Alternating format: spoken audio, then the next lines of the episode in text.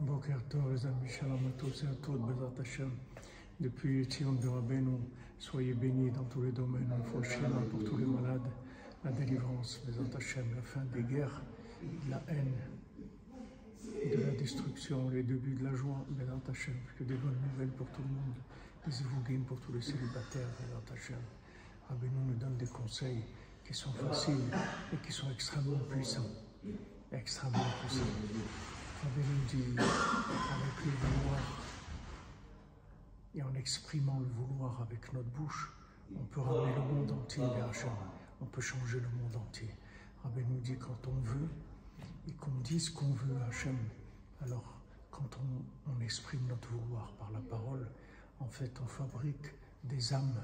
Ça fabrique des âmes. Et ces âmes, elles circulent dans le monde, elles vont réveiller le monde pour revenir vers Hachem.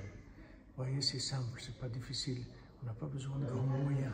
Comme Rabbi nous dit, avec la bouche et le cœur, on peut tout faire, là où on chacun exprimer avec sa bouche le bien, tout ce qu'il veut de bien. Avec ça, ça fabrique des âmes qui vont donner le moyen à ce bien-là d'exister, Bezat Hashem. Shabbat Shalom, que des bonnes nouvelles, Bezat Hashem.